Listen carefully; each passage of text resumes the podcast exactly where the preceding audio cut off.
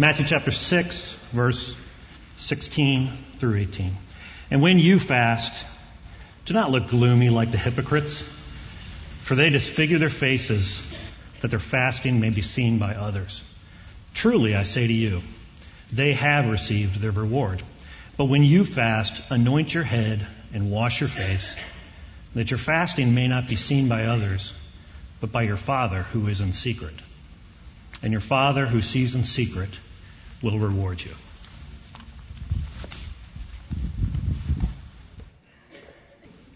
I'm going to turn our attention to this text. We're in the midst of asking our Lord to give us personal, individual renewal, but also community renewal. And I mean that primarily about our community of EP.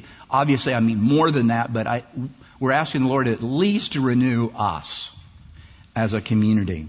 Our text this morning is part of what has been traditionally called the Sermon on the Mount. It runs from Matthew 5 to Matthew 7. I'm sure Jesus didn't walk around or his disciples didn't walk around and say, hey, you remember Jesus gave that Sermon on the Mount? But it's become synonymous with that particular long teaching. In fact, it's one of Jesus' longest teachings about the kingdom of God. And so we're looking at that and the point of this uh, uh, three verses. It's part of a larger section where he starts off and says, when you pray, when you give, and when you fast. The point that he's trying to make is that we are not uh, to parade our religion in front of others in order that they might think highly of us. The context of this immediate context is our personal relationship with God and our public relationship with one another. And so he, he begins to talk about these three aspects of devotion. Praying, giving, and fasting. We're looking at one of the three because all three, though the subject matter, praying, giving, and, and uh, fasting are three different things, he says the same thing about all three.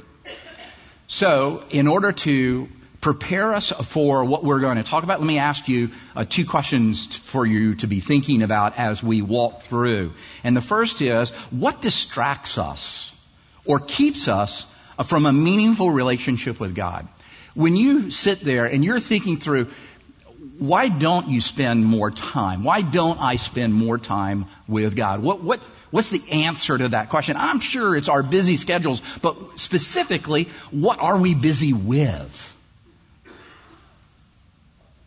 And therefore, why don't we spend more time?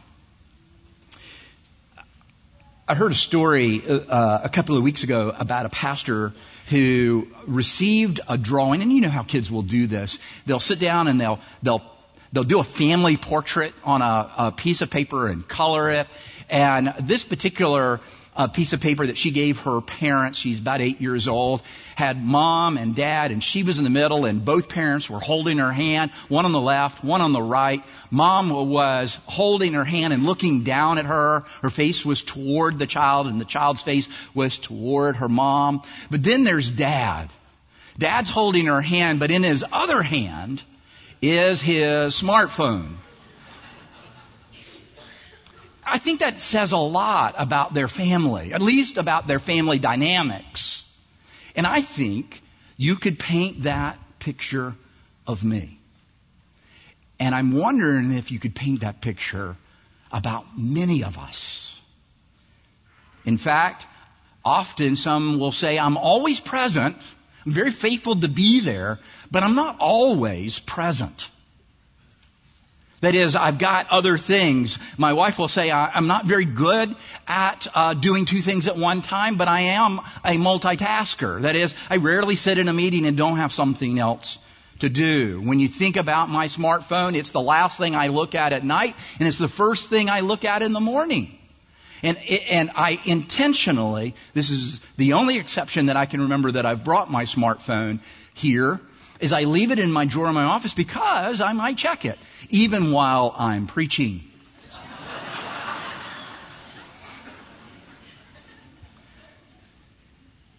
you know, it, when you think about social media, when you think about what we do, in our communication. The design for social media, and when you're thinking of what he's talking about, I'm talking about uh, Facebook and, and Twitter and Instagram and Snapchat, and it goes on and on and on. Texting, all of that was designed to make us better connected with one another. To, to be apart but still be together. That was its intent. But sociologists are beginning to notice that there's increase in loneliness. In fact, I read this week that the Prime Minister of the United Kingdom has appointed a new cabinet office. Minister of Loneliness. Think about it. It has risen so much in one particular culture, they recognize it. And so, can you imagine your title being Minister of Loneliness? And there's an increase of depression and an increase of, of suicide and there's just an increase of people feeling unconnected. All the while, we are more connected than we have ever been. I don't think those two truths, those two observations are not unrelated. I think they are. I think that the fact that we are experiencing more loneliness, more depression, more separation. At the very same time, we're better connected than we've ever been, at least electronically, are not unrelated. Well, Adam Alters, he's a, a professor at NYU. He did a, a study on the Silicon Valley in California. If you don't know what's in the Silicon Valley, I know most people at EP do because you're science and, and, and math oriented. It is the place where a lot of this technology comes from that are in your pockets or in your purses or in your jackets. The vast majority of the executives of these companies refuse to let their children have digital devices. Isn't that interesting? The very thing that they are responsible for creating in our country, they don't even allow their children to have.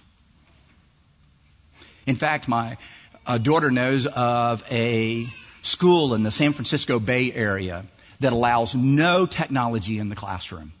They don't even have overheads, and that's from the 1980s.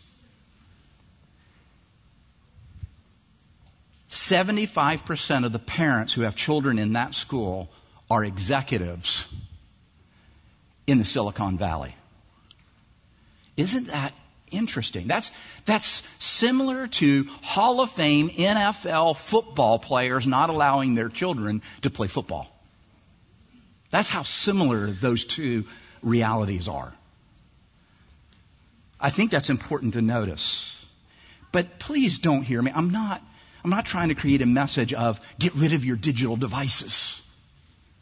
Because the internet and this digital device that is in my pocket, it's not evil. In fact, it's not good nor evil. It's neutral. It can be used for good and evil. We know that, but in of itself, it's morally neutral. And so don't hear me say that we'll be collecting those devices in the back. kind of like the old days where we, y'all, I, I wasn't a Christian back when they did this, burned our LPs. If you don't know what those are, ask your parents. This morning, our text is going to answer this question What could we lose if we failed to pursue God? With all of our heart, all of our strength, all of our mind, and all of our will? What could we possibly lose if we don't pursue God? Well, i will give you up front. I think there are at least four things this passage reveals to us that we can lose. We can lose our honesty. We can lose community. I think we can lose intimacy and I think we lose freedom.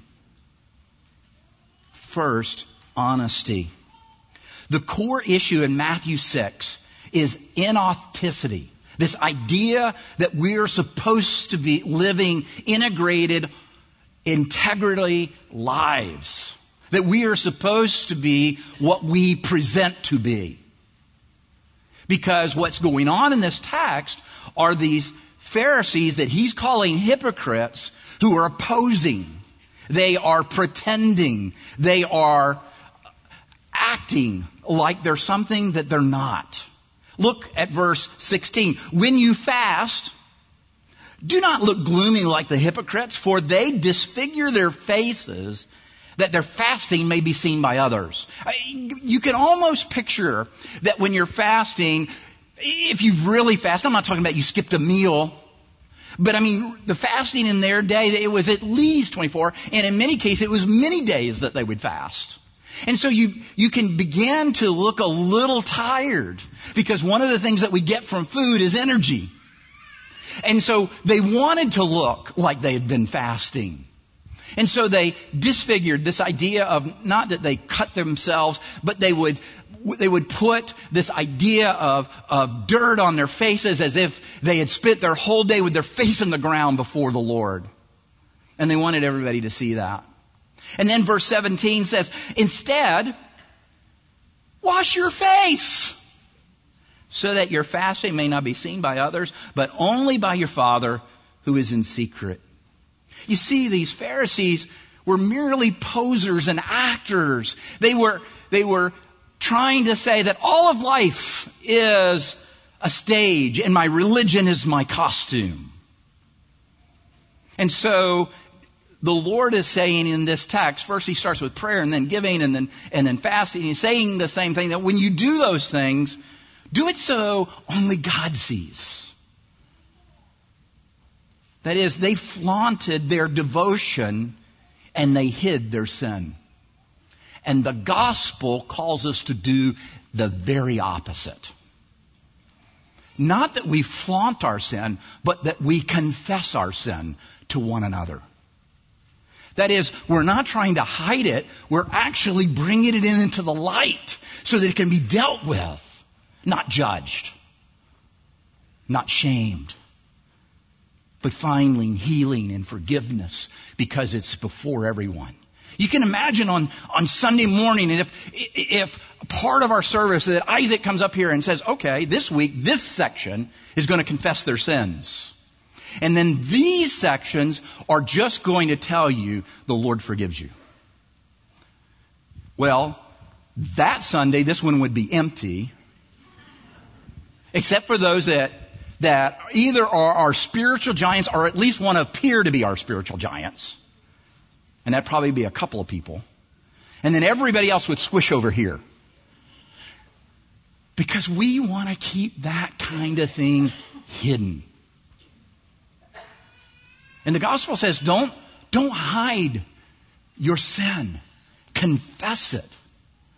But I, if you're going to hide anything, hide your devotion.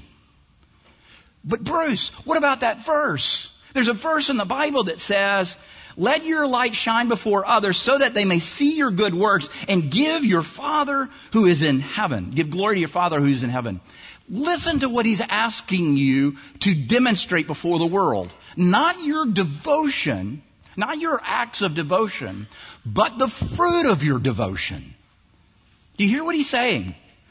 Let your light shine before others so that they may see your good works. Your good works are the fruit of your relationship with the Lord. It does not cause the relationship with the Lord. It is the result of a relationship with the Lord. In fact, Jesus will say, the world will know you my disciples by your love for one another, which is a fruit of loving Him. If we love Him with all of our soul, all of our strength, and all of our mind, then we will love one another. Because it's a fruit. And that's what he's saying here is, that they reversed it. They wanted everybody to see the fruit of their devotion and hide their sin so that people would think highly of them. That they're the spiritual giants. In fact, I do believe that if the Pharisees were in the room, if they existed today as an office, who would we elect to that office? But people who hid their sin well, and people who demonstrated the, the, the acts of devotion. That's how we would have to evaluate it, or would have evaluated, because that's exactly what they did. The motivation is the problem here. They wanted to be thought of as spiritual giants. They weren't really devoted to God. Donna Freitas, who's a Notre Dame sociological professor, she wrote this in an article. She said social media is creating a drive to appear perfect at any cost.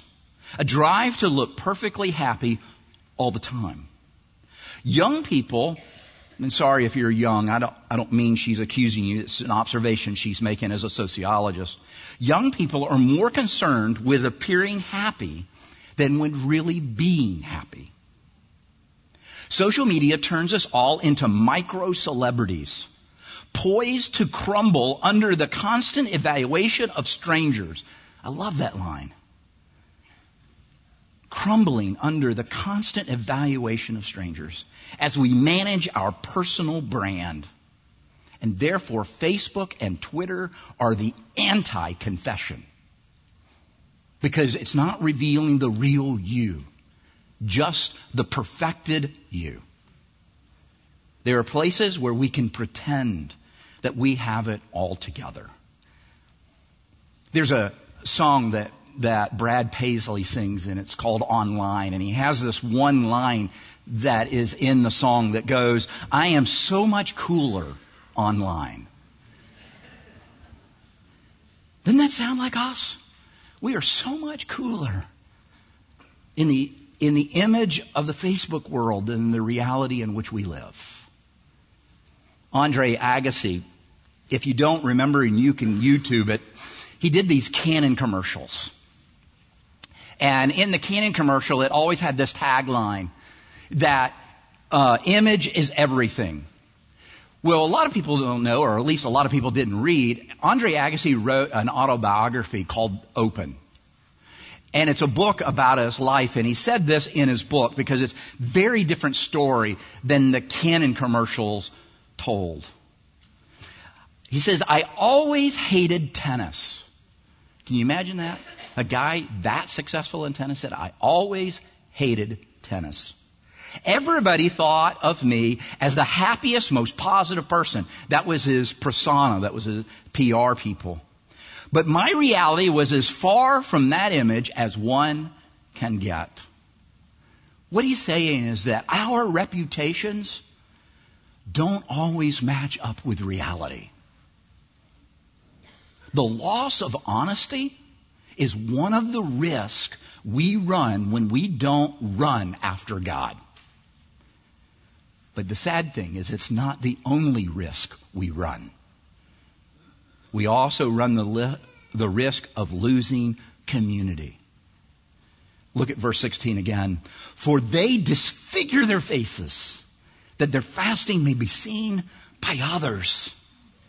They were praying, they were giving, they were fasting. Those are things that in our evangelical world have great value in. Nobody's saying don't pray, don't give, don't fast. We too have great value in those devotions. But they were doing it for the wrong reason. They were saying, look how good I am. That is, they're literally managing their images. They are editing and revising and perfecting themselves just as we do online. Their profiles, our profiles, have become our costumes. This is what a 10th grader, and show you that 10th graders often have more wisdom than people my age. This is what this 10th grader wrote. It will often take a teenager an entire 30 minutes to edit a single image so as to look perfect in the eyes of the, the viewers online. 30 minutes. That is, they're not just posting pictures they've taken. When we, strain, when we teenagers look at our phones, there are inherently presumed levels of competition. People on the other side of the screen become our rivals. Do I dress as well as they do? Am I a better singer than they? Are they a better athlete? Do they have more friends than me? Do I measure up? Is my performance good enough? Now, most of us would never admit that outside of the digital media. Because we don't want anyone to think that's the way we think. All that teenager is doing is what the Pharisees did in Luke 18. In Luke 18, the Pharisee said, Thank you, God, that I am not like other people, like robbers and evildoers and tax collectors. I fast twice a week. I give a tenth of all I make. Look at my costume.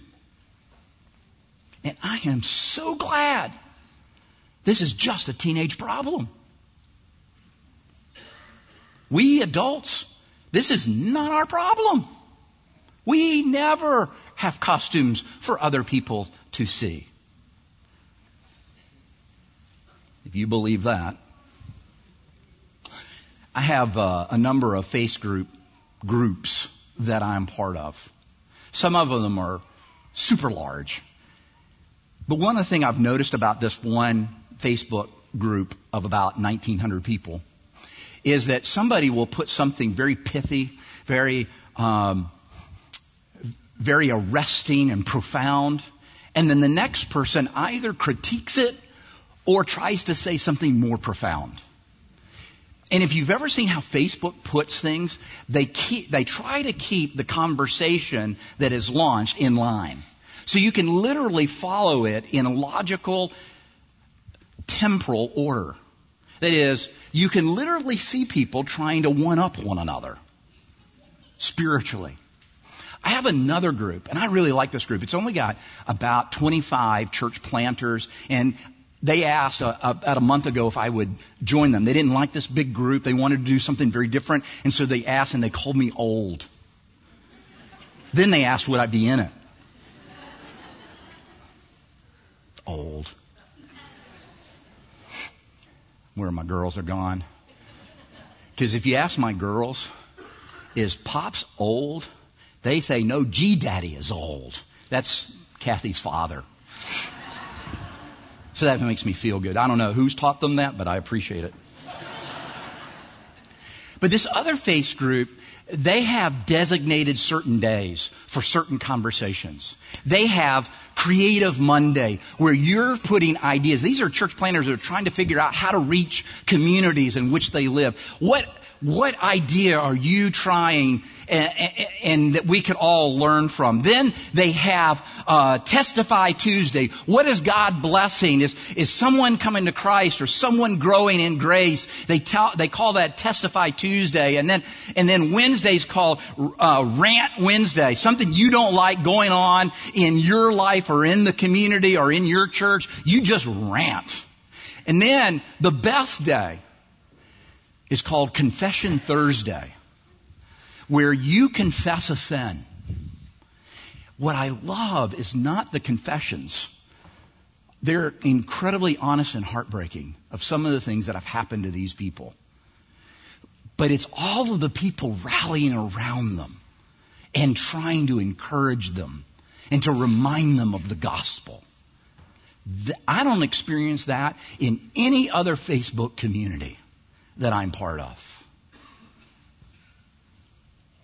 Don't you get tired of all of the posing and faking that seems to be required in our culture? And now I'm not talking about the culture out there.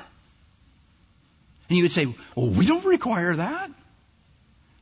When was the last time you confessed your sins? that you felt it was safe here to say you struggle. With depression or anxiety or your marriage or your children or whatever it might be. I get so tired of, of the image that I create. It's not of you, it's of me.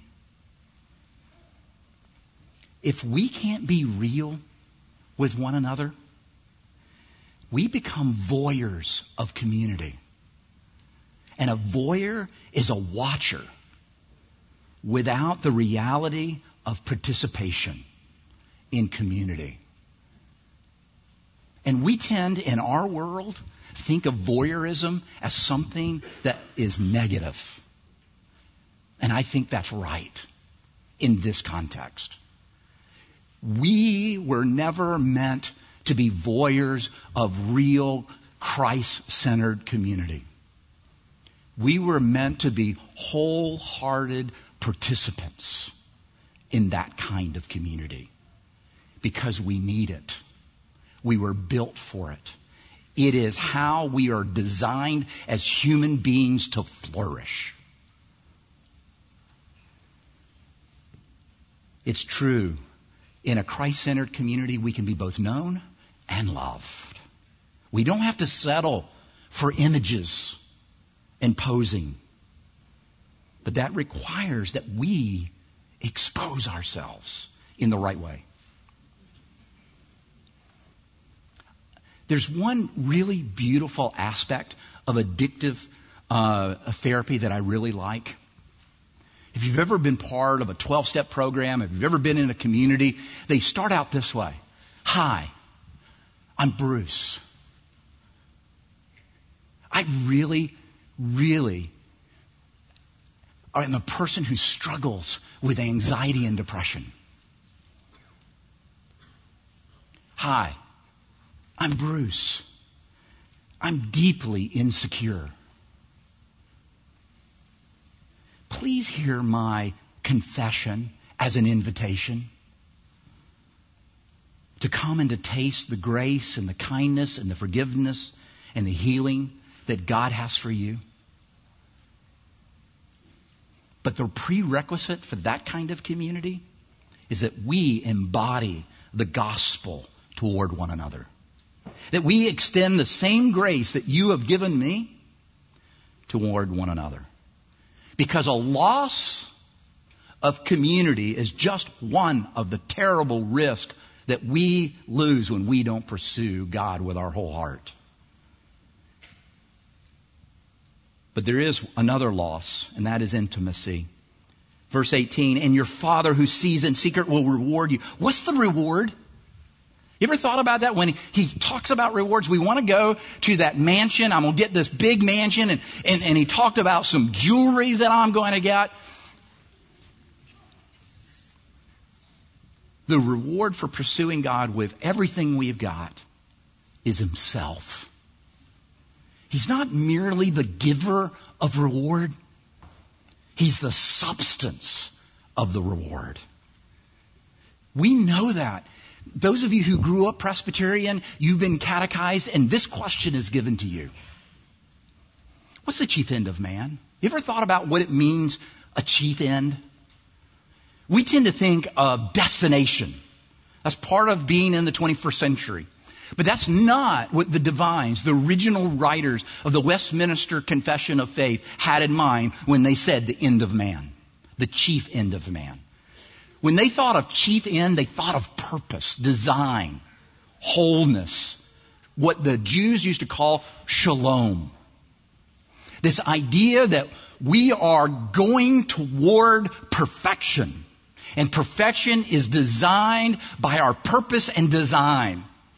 And our purpose and design, according to the first shorter catechism question, is to, in, to what? Glorify God and enjoy Him forever. None of that sounds like jewelry. None of that sounds like a mansion in the sky. God is the chief end of man. What I'm talking about is intimacy. When we don't run hard after Him like He runs after us, we lose intimacy with Him. And that's why it's not a waste of time with Jesus. Because he's the end of all of our prayers. He's the end of all of our Bible reading. He's the end of all of our giving. He's the end of all of our fasting. You know, we're, we're, we're right at when I'm supposed to stop. But I have this concern. Can you hear this one concern? I have this one concern. And it's huge concern, or it's growing. And that has to do with the internet's pornography. It's something that really, really hurts intimacy. Not just with us, but even with God in this way. Let me give you this warning, parents. If you have a 10 or 11 or 12 year old and you ha- don't feel the freedom to have this kind of conversation with them, you have already lost. Because if you have given them a smartphone, access to the internet, they have probably already been exposed.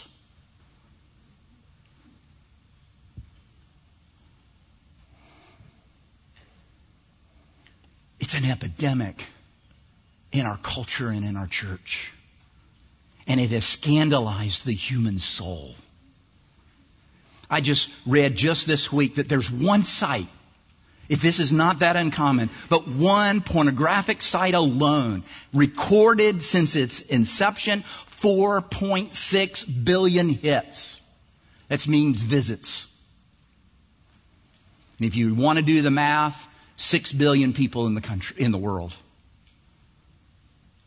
They spend, we spend, America spends, the world spends more on pornography than the NFL, Major League Baseball, and the NBA combined. It is the new national pastime. And the bottom line is it's ubiquitous. It's everywhere. And we know it's a problem. We know its effects on intimacy. And yet, we go on pretending, I don't have a problem with this. Or, I've got it under control. If we had it under control, there wouldn't be a site that had 4.6 billion hits. Remember, pretending reduces our need for the gospel and the very power we need for change. You and I, what can we do? we can create a safe space here for people who are struggling with this to come forward without judgment or stigma in order to get help. It's the Pharisees who wanted everyone to believe they had it all together. The church knows no one has it all together. The reason it destroys intimacy is because it fills you with shame. And when you feel shameful, you withdraw. And it's also true with guilt. Just this last little point that I want to make. And it's this idea of freedom. Polishing my image, managing my profile is the opposite of the gospel. Confessing weaknesses and our need for Christ is real freedom. And hiding our sin is pretending a kind of bondage to be something we're not.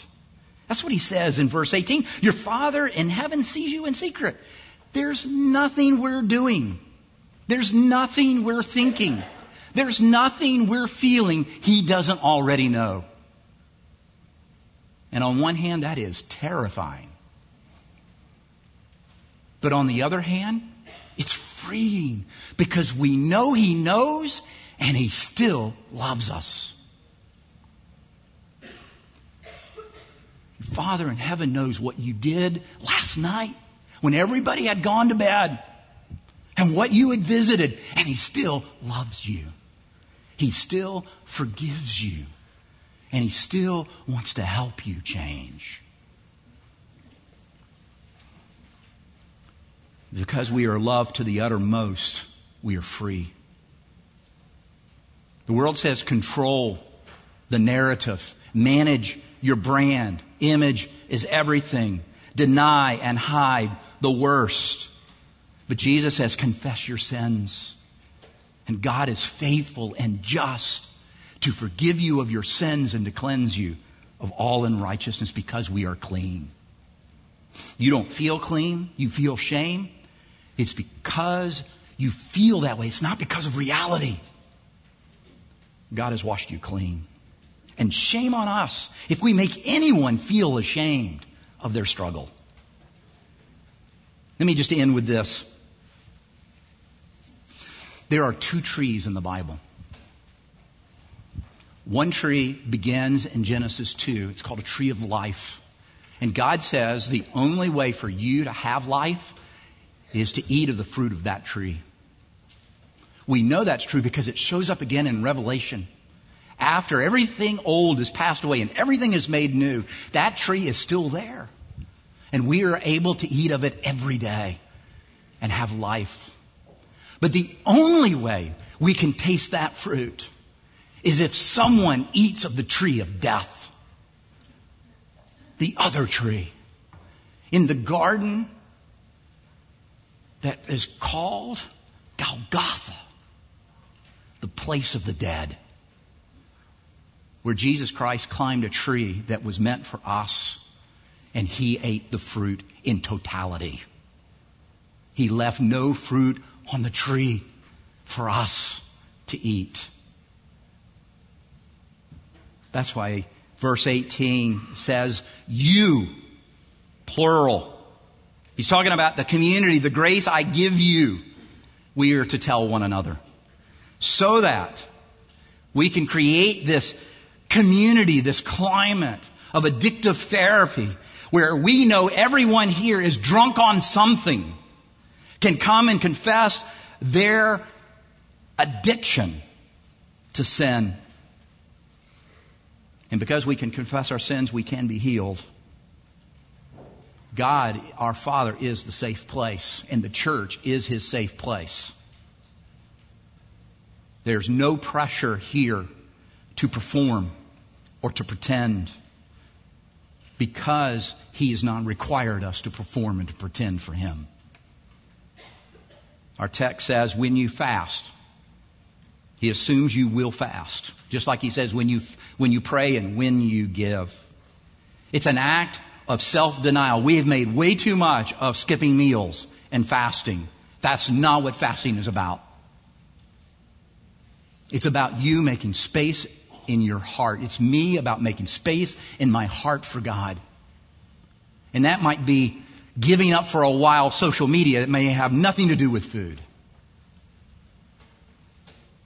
Jesus is right. Man cannot live by bread alone. But man cannot also live by likes and follows and tweets. He must live by every word that proceeds out of the mouth of God. Let's pray. Father, thank you so much for these beautiful people who you gathered here to hear from you anything that is part of this message that wasn't intended by you, I pray that they forget it before this song is done. But everything that you intend for them to know and to believe and to act on, I pray that it burns into the soul, just like this world has burned into our soul, that image is everything. Pretend, pose, wear your costume. I pray that, that, that your brand burns over that brand and it is removed. That people know that this is a safe place to confess our sins, to be forgiven, and to live in freedom and intimacy and community and in integrity because of Christ. We pray in Jesus' name. Amen.